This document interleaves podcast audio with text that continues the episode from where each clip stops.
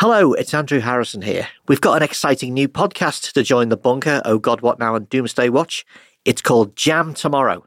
It's about the promises of the post war world, how they were betrayed, and how we can get them back. The first episode is out right now, and here's a taster.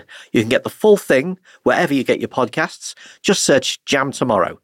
Now, here's a bit of episode one Every day is like D Day.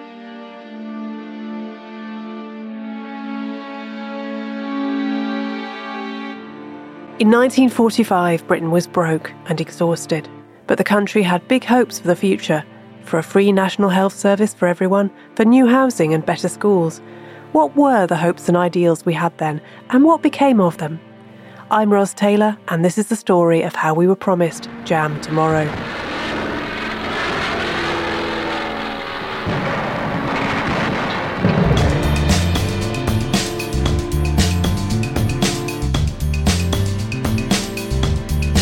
What on earth do we make of the Germans? How on earth do we fit them into our worldview, given all the terrible things we discovered they'd done?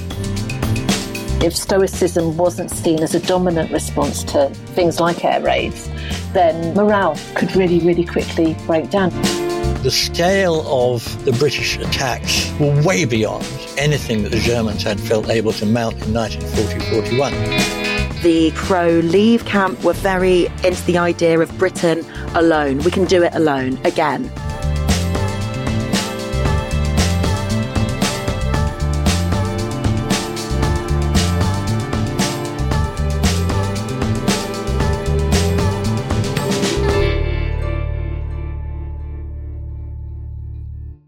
About a decade ago, I met an elderly veteran on Victoria Station who was selling poppies. I asked him where he'd fought.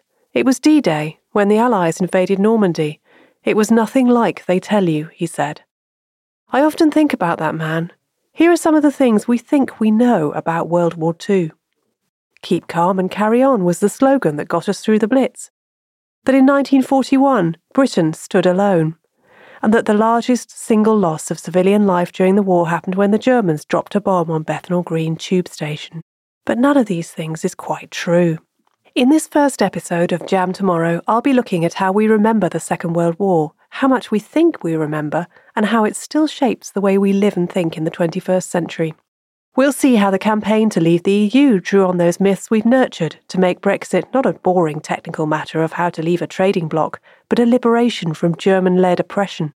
I'll be delving into the home intelligence reports that the government commissioned to find out what people were really thinking talking to historians about some of the iconic symbols of World War II that sometimes turn out to have more to do with aspiration than reality.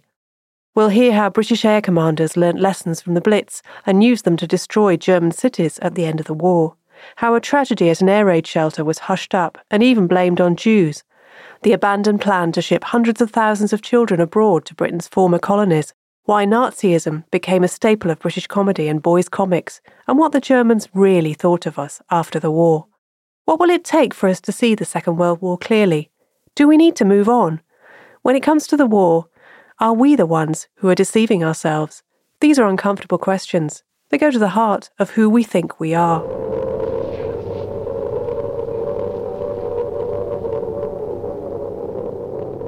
You know, if you're going to have a foundation myth, it might as well be the one where you destroy Nazism. Only a handful of people in Britain still remember fighting in the Second World War. More remember living through it as children. But in a decade or so, the war will have almost passed from memory, just as the First World War already has. It's passing into history, and soon everything we think we know about it will be second hand. Let us, therefore, brace ourselves to our duties, and so bear ourselves that if the British Empire and its Commonwealth last for a thousand years, men will still say, this was their finest hour. Memory is essentially a, a, metaphor, right? It's a metaphor for how societies use a sense of the past to shape narratives in the present. Essentially, how they put a sense of the past to use, in effect. But memories are also personal. So memories can be personal, but they can also be collective. Kasia Tomasiewicz is a historian of the Second World War who has worked with the Imperial War Museum memories are constructed at a time, but then they are also framed after the fact. And I think the Second World War is really interesting in this regard because you certainly see it now that it's put to use in a whole host of kind of different political ways.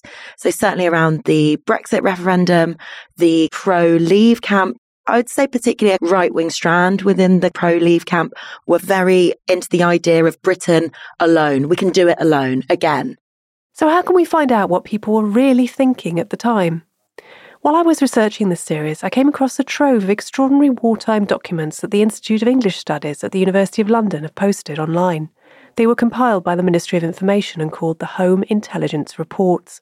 The ministry had several sources of information, including censors reading letters posted abroad and local committees, but a lot came from between 200 and 400 people in each region who would pass on information to an intelligence officer. The idea was to find out what people were really thinking about the war and the way the government was handling it. What were they complaining about? Did they think Britain would win the war? And as it dragged on, what kind of society did they want to live in when it was over? Among the more clear cut comments from the postal censorship are forecasts that the younger generation will play a big part in altering things for the better, that the old school tie will be burnt at the stake, and that there will be a return to the land. The reports reflect human life in all its messy, resentful, dogged complexity. Disgust at the behaviour of evacuees and women sleeping with US soldiers. More anti Semitism than people would like you to remember. A desire to punish Germany for bombing raids. But the government wasn't just monitoring what people were thinking about those raids, or food shortages, or girls hanging around air bases. Keen interest continues, and there is a great demand for a prefabricated house to be erected in other parts of the country, as well as in London, even to the extent of wanting one set up in every provincial town to show people what they are like. Just as people spent time locked down during COVID making plans for what we'd do when we could go out again, people talked a lot about what life could be like after the war. And what they heard was a big ask especially for a Conservative government. Some people believed there'd be an end to class distinctions, a workers' revolution inspired by what had happened in Russia. There seems to be a desire, largely unexpressed, for greater social security after the war, and it is stated that the success of Russia has tended to prepare the public mind for alterations in the present order of society. Professor Lucy Noakes is a historian of modern warfare at the University of Essex. You needed people to to kind of sympathize with and feel solidarity with with the Soviet Union, but at the same time, you didn't want that to slip over into a kind of an admiration for the political system or for the social system that they had there. They wanted an end to shortages, queuing, and half a pound of butter a week. People who'd been bombed out needed new houses. Discussion about what is going to happen after the war is increasing. The majority, when they speak of it, are afraid things will be just as bad afterwards. Inequalities of sacrifice and reward apparent in our own system are also said to increase this leaning towards socialism. The following factors are suggested as causes of this tendency a levelling up of classes resulting from bombing and rationing, the Russian successes, the blaming of vested interests for the ills of production, the fear that conditions of the last post war period may be repeated. And the reward for winning the war was the Beveridge Report and all the improvements it promised, and especially a national health service.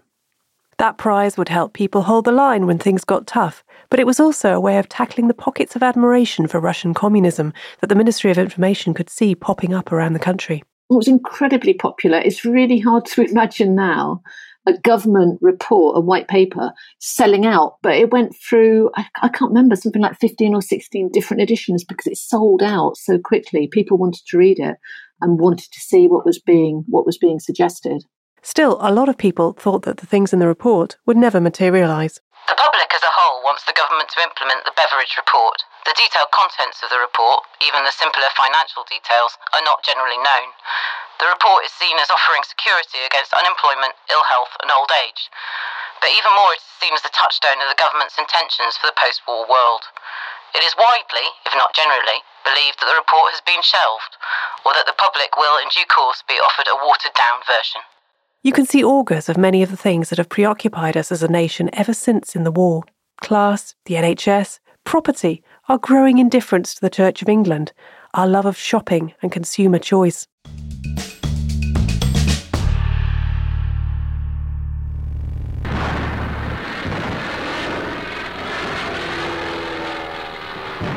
For almost a year after the beginning of the war in 1939, things were quiet on the home front.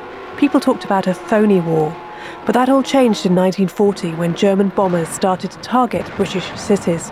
In the autumn of 1940, bombers hit London every night, and the bombing continued on and off for the rest of the war.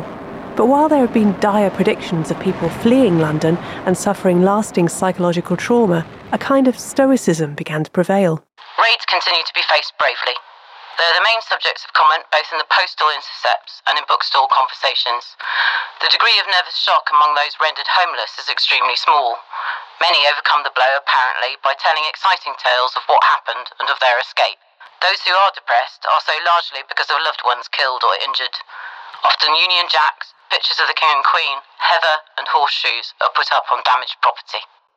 That, at least, is the story we often tell ourselves about the Blitz of fortitude and bravery in the face of personal catastrophe. But the reality was sometimes more complicated. And as what happened at Bethnal Green shows, the authorities were well aware of the potential for morale to crack.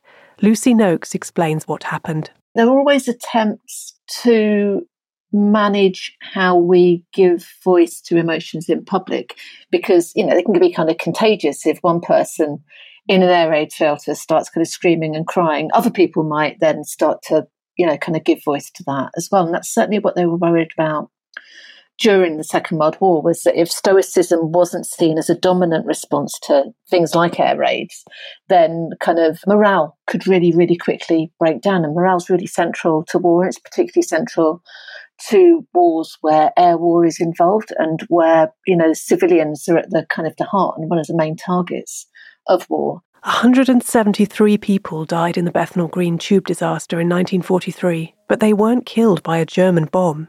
What happened was one night later on in the war, after the main period of the Blitz, the air raid siren went off, and as it went off, a couple of buses full of people were passing what was going to be a new tube station in Bethnal Green and was a temporary air raid shelter.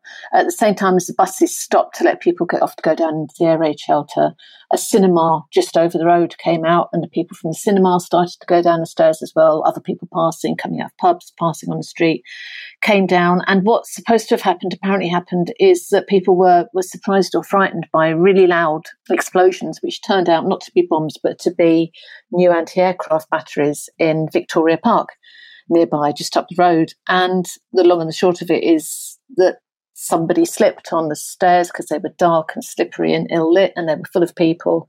And I think 173 people died in a crush. Now, it's awful and it also doesn't fit our kind of stories of the blitz of kind of stoicism and you know standing up to it and singing our way through you know singing our way through air raids. And there was a real attempt by the government not to completely suppress any kind of talk about this or kind of mention of it but people were asked not to talk about it. They weren't told they couldn't but they were it was kind of suggested in all kinds of places in schools in local neighborhoods in the hospital where the, the dead and the wounded were taken, people were asked kind of, you know, probably best if you don't really mention this.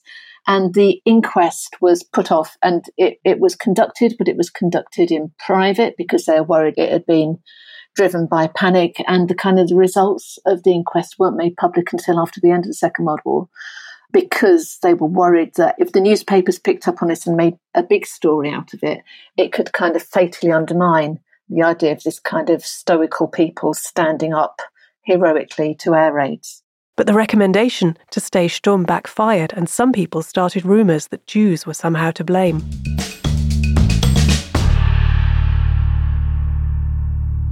That was a little taster of Jam Tomorrow with our own brilliant Ros Taylor. If you want to hear the full episode, it's out right now on your favourite podcast app. Just search Jam Tomorrow. There are new episodes coming every Monday, so why not subscribe? Thanks for listening. We hope you enjoy the podcasts.